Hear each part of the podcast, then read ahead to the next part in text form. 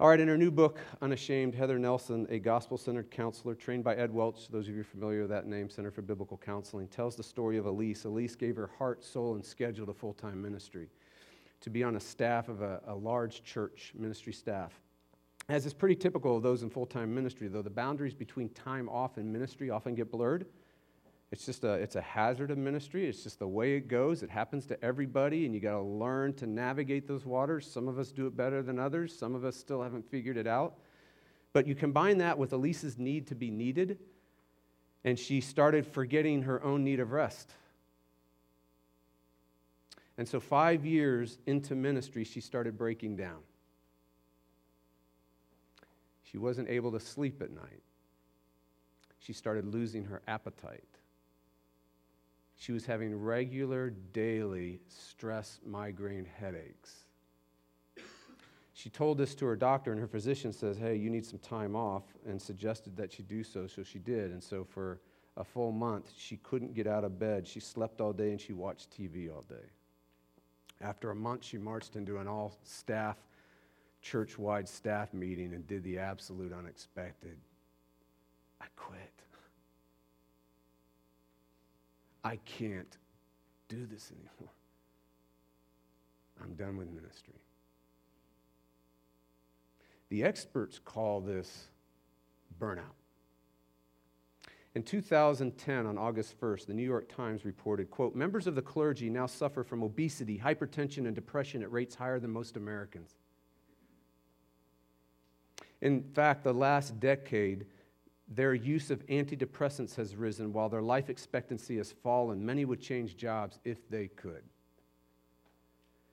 There's some new research that's just come out recently, y'all, that is uh, sent seminaries, church leaders, and churches across all denominational traditions into a panic. In fact, at our own North Texas Presbytery, where I'm a part of, this church is a part of, uh, someone came and spoke to us specifically about these frightening facts and findings that are coming out across the church landscape. Here's the first 23% of all pastors have been fired or forced to resign at least once due to underhanded power plays by at least just a handful of people, small group of people. 25% of pastors don't know where to turn when they have a family or personal conflict or issue. 25% of pastors' wives see their husband's work schedule as a source of conflict 33% of pastors felt burned out in the first five years of ministry. 33% of pastors said being in ministry, now get this, being in ministry, just being in ministry, is an outright hazard to their family. 40% of pastors, 47% of their spouses are right now in burnout, suffering burnout. 45% of pastors' wives say the greatest danger to them, to their family, is physical, mental, emotional, and spiritual burnout. 45% of pastors say they have experienced depression and burnout at such a level that they had to leave the ministry to try to recoup. 50% of pastors right now feel unable to meet the needs of their job. 42% of pastors' wives believe that being in pastoral ministry is a hazard, is hazardous to their family's well-being and health. 56% of pastors' wives say they have no close friends. 57% of pastors would leave the pastorate if they had another job. If they had another, if they could do anything, if they could move anywhere, they'd leave. Now, the next branch of disturbing uh, statistics is even more elevated. 70% of pastors say they have no close friends.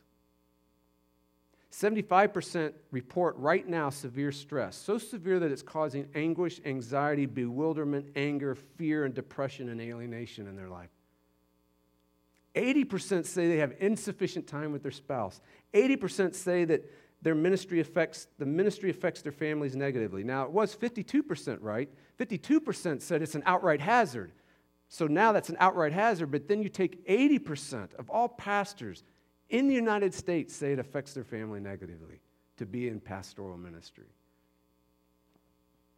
90% of pastors feel unqualified ill equipped to do their job. 90% work more than 50 hours a week. That's, that's easy.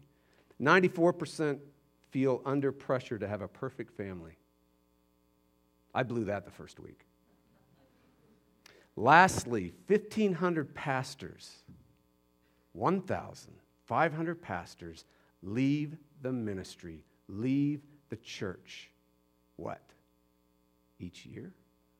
No, each month.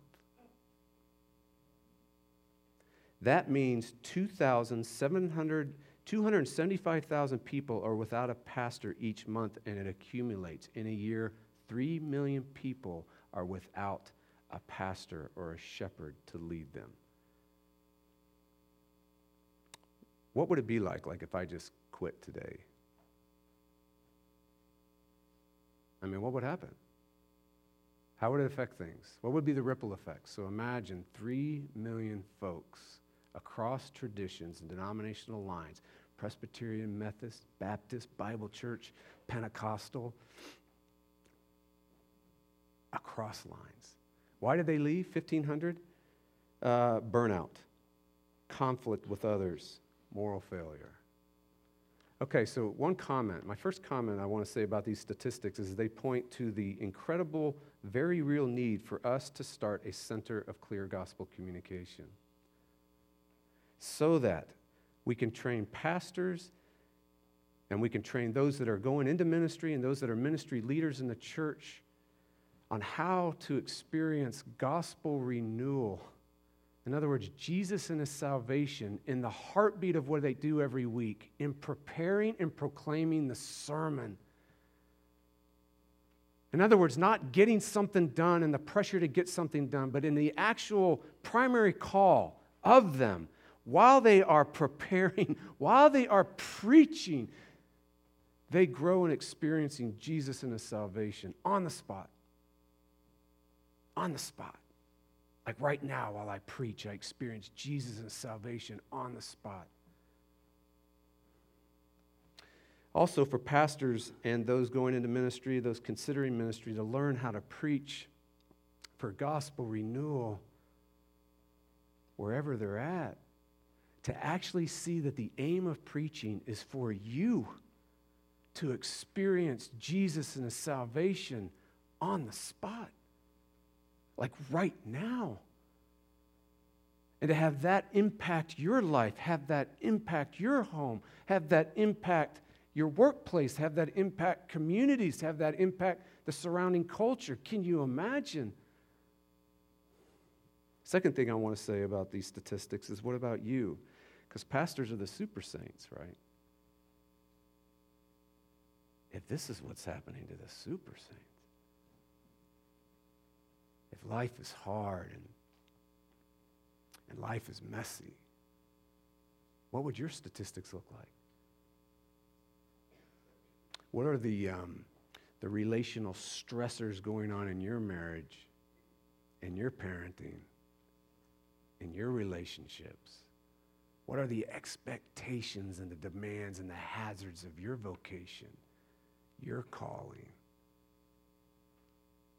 What are the, what are the standards that you put on yourself or that others put on you and being a mom and being a good father and being a good husband and being a good wife and being a good employer and being a good employee and being a good student and being a good professor and being a good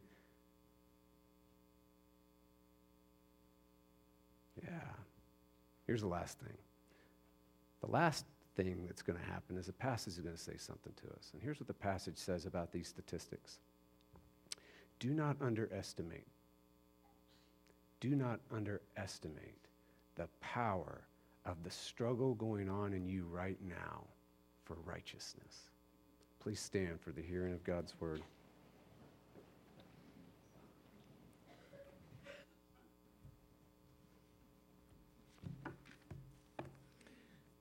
This morning's scripture reading comes from Romans 9, verse 30 uh, through 10, verse 7. What shall we say then? That Gentiles who did not pursue righteousness have attained it. That is, a righteousness that is by faith. But that Israel, who pursued a law that would lead to righteousness, did not succeed in reaching that law. Why? Because they did not pursue it by faith, but as if it were based on works. They have stumbled over the stumbling stone, as it is written Behold, I am laying in Zion a stone of stumbling and a rock of offense, and whoever believes in him will not be put to shame. Brothers, my heart's desire and prayer to God for them is that they may be saved. I bear them witness that they have a zeal for God, but not according to knowledge. For being ignorant of the righteousness that comes from God and seeking to establish their own, they did not submit to God's righteousness. For Christ is the end of the law for righteousness to everyone who believes. For Moses writes about the righteousness that is based on the law, that the person who does the commandments shall live by them. But the righteousness based on faith says, Do not say in your heart, Who will ascend into heaven? That is, to bring Christ down. Or, Who will descend into the abyss? That is, to bring Christ up from the dead. This is the word of the Lord. All right, y'all, before you take your seat, how many of you really want to know what that means? Ascending into heaven, descending into. I do. Let's see if we can figure that out today. Please be seated.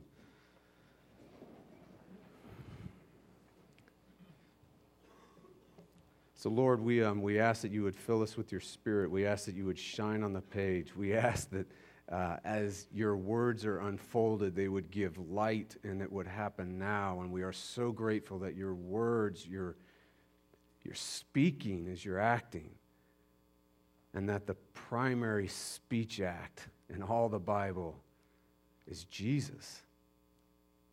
And so we, we ask Jesus that you would show up and in doing so, produce change on the spot. And we ask this in your name. Amen. All right, y'all, I still have whatever's going on, so I keep the cords rolling. All right.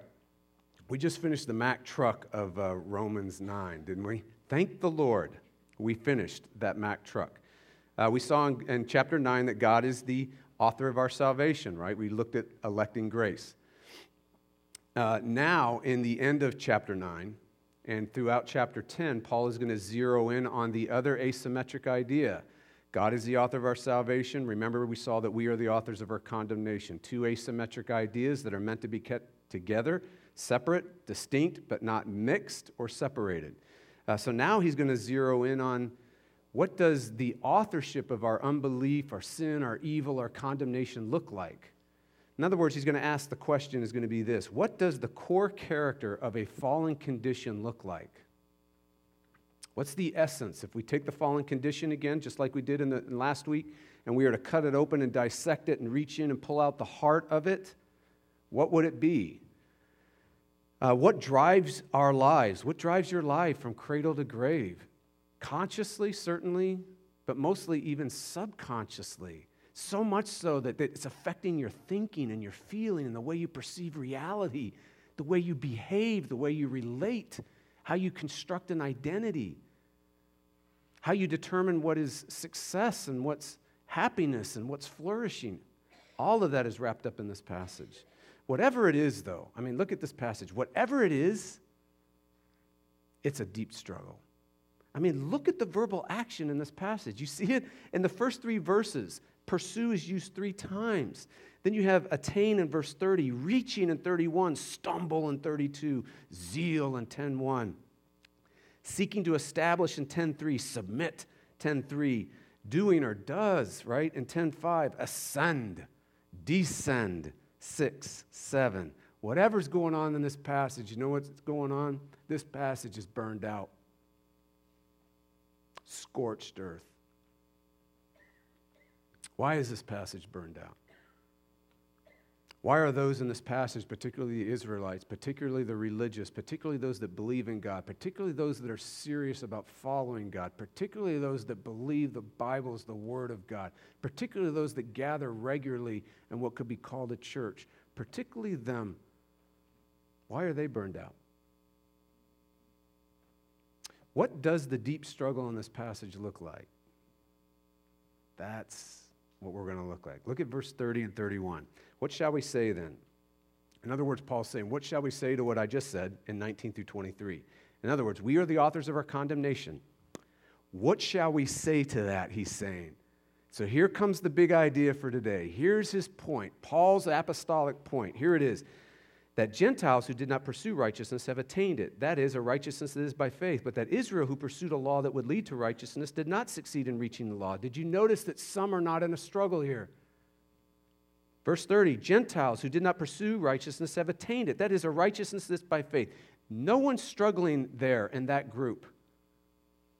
This is stunning. The ones that least wanted to be righteous end up righteous. The ones that Paul talked about in Romans 1 as being so selfish, so self absorbed, and so looking for pleasure end up being the very ones who end up being righteous. But some are, some are not in the struggle, but some are in a struggle. Do you see that? Verse 31 But that Israel, who pursued a law that would lead to righteousness, did not succeed in reaching the law pursuing what you cannot attain, that's the definition of a struggle. Pursuing what you cannot attain is the very heart of burnout. Sisyphus. Remember Sisyphus? Uh, he uh, was scorned by the gods.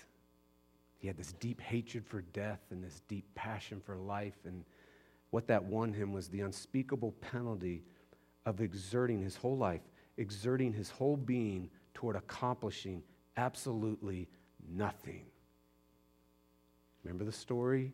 Takes the rock, and it takes every molecule of muscle in him, it takes every molecule of exertion in him to push this rock up a mountain, and just before he gets to the summit, just before he gets to accomplishment, just before he gets to meaning and purpose, it rolls back down.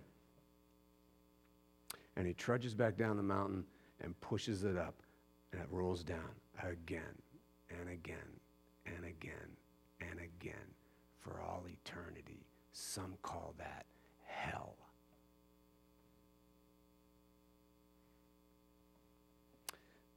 The ones who most wanted to be righteous, who exert every molecule of effort to push the rock of their righteousness up the mountain, never summit. They never attain righteousness. They never achieve righteousness. They never reach righteousness. In fact, they end up unrighteous, according to this passage. They end up dead in their sins. This is Paul's point. His point is this the struggle for righteousness, or a righteousness achieved, or a law righteousness, according to this text, to use Paul's language, a law righteousness, never summits. It never reaches righteousness. So, for the rest of our time, this is what we're going to do. Here's the, here's the plan. We're going to look at why. Why is that? Why do we play Sisyphus? Why do we do that with our righteousness? Why are we struggling and exerting to push the rock of our righteousness to a summit that we never reach? And then we're going to end by looking at Paul's prayer for us. Paul's prayer for the immediate folks in the text, and Paul's prayer that was given 2,000 years ago that has actually now reached into this world's realm and reached you and renews you. That's how powerful his prayers have been. All right, so why do we play Sisyphus with righteousness? Look at verse 32. Don't you love this? I love how the scripture, you know, you got to like propositions. When you're narrative, I love stories. Everybody loves stories, but sometimes you just want to be told something. Can you please just tell me? Can you please be clear about it? Well, here we go. Um, in verse 32, why? Why do they do this? Why does this happen? So he's telling us, right? Why? Because they did not pursue it by faith. What? Notice that here and throughout Romans and throughout this passage, righteousness is not optional, it must be pursued. Do you see that? Righteousness is needed. It must be pursued. We need righteousness. It must be pursued. Why? Because the first man and the first woman were righteous. They were whole, complete. And the Bible describes that world paradise. The Hebrew word for it is shalom when you are righteous, when you are complete, when you are perfect, when you are praiseworthy, when you are acceptable, when you are worthy, it unleashes peace, paradise. The original man and woman had no spot, no blemish, no flaw, no imperfection, no fault, no unrighteousness. Therefore, there was no there was no condemnations. There were no accusations psychologically, relationally, vocationally, in the way they interacted with the world. There was no accusations, no trials, no fear of punishment, no, no fear of rejection, no shame. They were clothed. There was no nakedness and no shame with God with themselves, with other people, with the world, and with their vocations. Do you know what this means? Our souls were meant to run on righteousness. You were designed, you were made to run. Your soul was made to fire on all pistons of righteousness. praise from God, God's acceptance, God's rejoicing over you, the approval and the acceptability of God. C.S. Lewis said he saw the secret of the soul when he watched a child who was playing alone in a room, and he was sitting in the room, so it was probably, I don't, I don't know, a family member or somebody. But he watched when the father came in, and the father praised the child and the child came alive. The child became himself. Our souls were meant to run on righteousness, the praise of the Father. I don't know when this happened. I don't know, maybe 10 years ago, maybe fewer years ago, but um, one of the children, not giving away who it was, um, I got mad at them and they came up to me and they said, having your dad mad at you is the worst thing in all the world, Dad. There's nothing Our souls were meant to run on righteousness, the praise of a father, the love and acceptance of a father.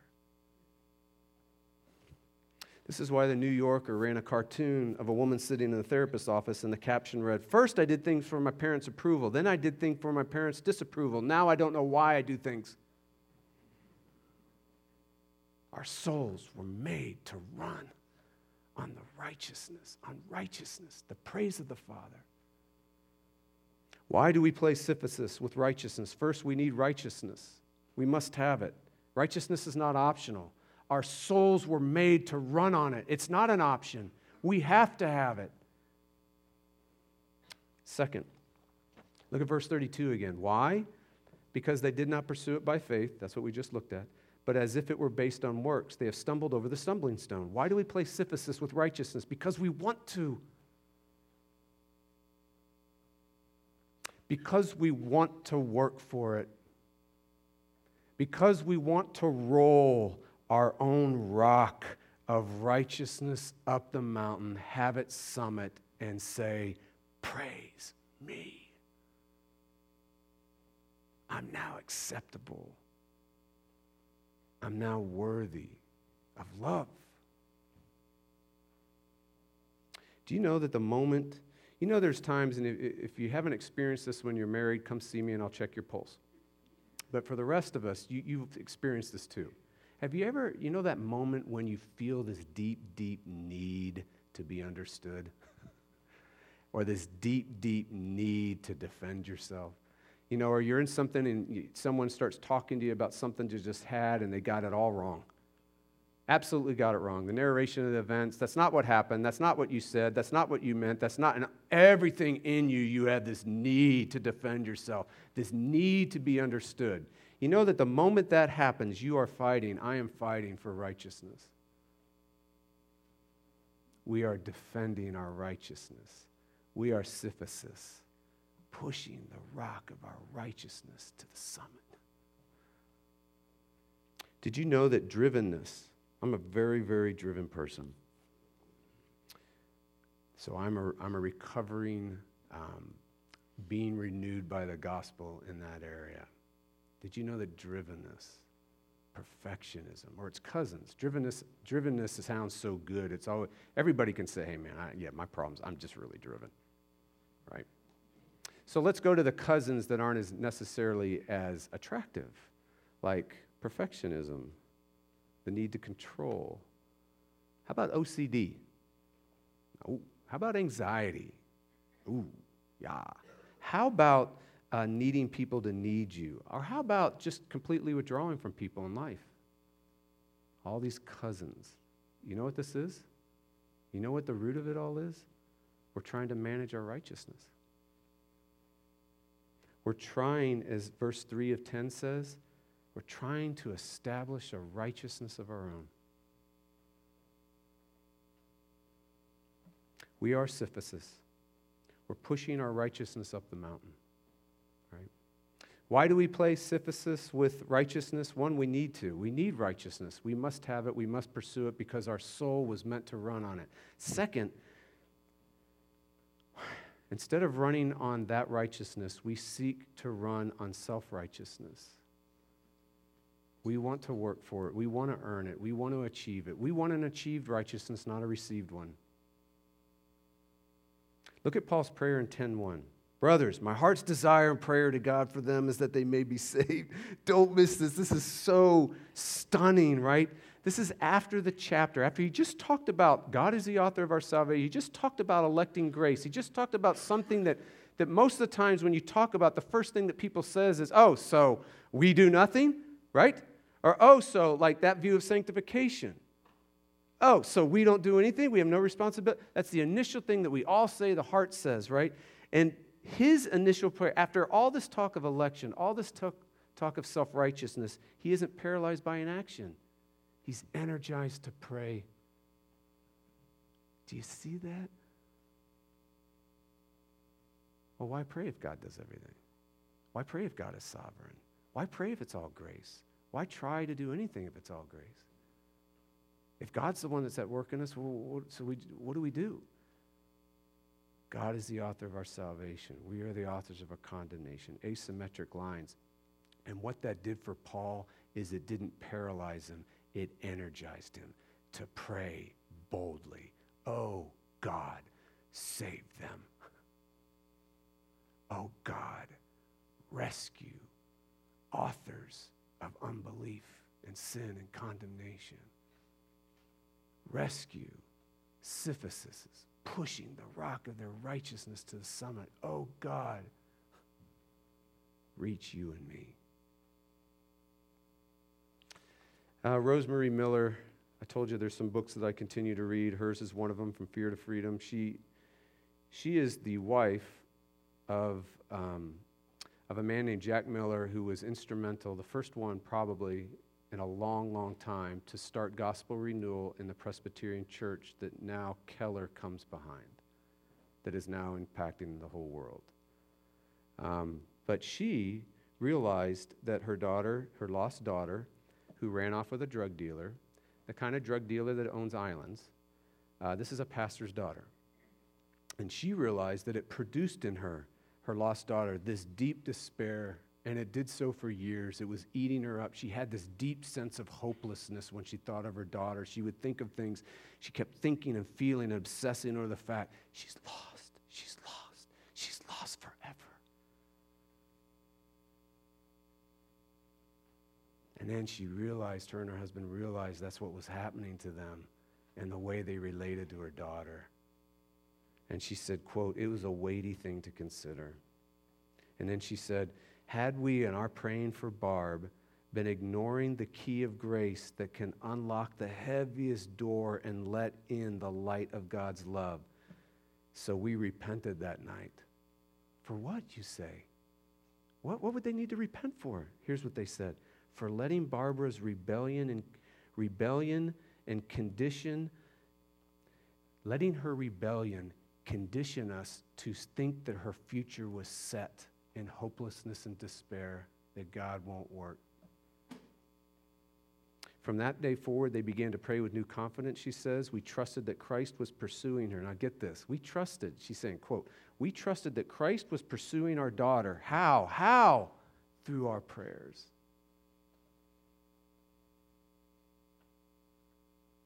Oh, it's my heart's desire. And I pray to God that He may save them. That's what grace does. Because only the grace of God um, can rescue us and can reach Sisyphuses and reach folks addicted to their own righteousness, running on the octane of self righteousness. So, why is he praying like this? Look at verse 4. For Christ is the end of the law for righteousness to everyone who believes. You see that? This is beautiful. Christ, he's saying, Christ means the end of the struggle for righteousness. That's what that passage is saying. Christ means the end of the struggle for righteousness. The struggle for righteousness is over because Jesus gives you his own. And now we're back We're back with peace and shalom. We're back to being complete and whole. We're back to being acceptable and perfect and pure. We're back to being blameless and without spot and wrinkle and fault and imperfection and unrighteousness. We're back to there being no condemnation and no fear of rejection and no shame and no exclusion. We're back to paradise and we're back to peace. We're back to running on the octane that our souls were meant to run on righteousness, the praise of a Father. Now, faith gets this. Do you see that? That's the point. That's what's going on in those weird verses, y'all. Look, those weird verses in 5 through 7 is basically saying, look what he's saying. Faith says this. Faith does not say this, right? So faith gets this. Faith says, I do not need to do anything to be righteous. I do not need to do anything to be righteous. Do you see that? That's what faith is saying. Look at verse 30 that Gentiles who did not pursue righteousness have attained it. They didn't, they didn't do anything but be unrighteous. And they attained righteousness. All you and I bring to the table of our salvation is our unrighteousness. Maybe one other thing resistance. Jesus brings righteousness. Your righteousness. The praise of the Father. I do not need to perform. I do not need to perfect. I do not need to prove. I do not need to work. I do not need to labor. I do not need to earn. I do not need to scale to heaven. That's what's happening in that verse. Do you see that? Ascend, why do I not need to ascend? Why do I not need to be Sisyphus? Why do I not need to push this rock up? Because Jesus has already descended. He's already come down in human history, and he already is the righteousness of God in human form. Look at the next phrase, right? Descend into the abyss. What is that? That means I do not need to deal with my sins on my own. You do not need to deal with your sins on your own. You do not need to go into the abyss to pay the penalty for your sins. You do not need to feel bad. You don't need to beat yourself with guilt. You do not need to have the time out of a, an hour or two hours where you hate yourself, loathe yourself, or let someone else who's really, really good at it condemn you. You know, someone in your life, okay, I deserve it. Just bring it on, right? You don't need to feel like a victim. You don't need to experience shame. You don't need to be under that kind of life anymore because Jesus descended into the abyss and took it all. He dealt with it. Faith understands that it does nothing. Faith is not about doing, faith is about trusting what's already been done. The only thing that keeps you and me from um, breaking off our treadmill, pushing of the rock of our righteousness up the summit, the only thing that breaks us from being Sisyphus, you know what it is? We have to begin to see that our self righteousness is sin. And we have to begin to see that that self righteousness is burning our souls out. You can't run on that. Your soul wasn't meant to run on that. You will crash and burn. And when you begin to realize that, you will no longer stumble over the rock of righteousness, you will stand on it. You will stand on someone else's righteousness. And you will live your marriage there. You will live out your communication there. You will have those situations where you need to be understood and you need to defend your righteousness. And when you stand on his righteousness, you say, I don't need to defend my righteousness. I don't have to defend myself. Okay, they misunderstood me. They think I'm a jerk. Oh well, it's not the last one person that's going to think that way, right? Or, that is what I really did. They can't believe that about me. Or basically, you can say, yeah, I did do that. It's, I did. I was a jerk. Sorry. Forgive me. Because you're standing on someone else's righteousness, the rock. All right, I said that um, Martyn Lloyd-Jones, those of you are familiar with him, that he uh, preached through Romans. Do y'all know it took him 13 years to do it? Now, this is, it gets better. It gets better. He didn't do it on Sunday mornings, he did it on Friday nights. He wasn't preaching primarily to churched people, he wanted to target unchurched people. And they packed, the streets of London were barren on Friday night because they were all in chapel to hear Martyn Lloyd-Jones preach Romans, preach good news, not good advice. He's actually the one that coins that phrase. This is what he says The man who has faith is the man who is no longer looking at himself. The man who has faith is no longer looking to himself. The man who has faith is no longer looking at anything he once was.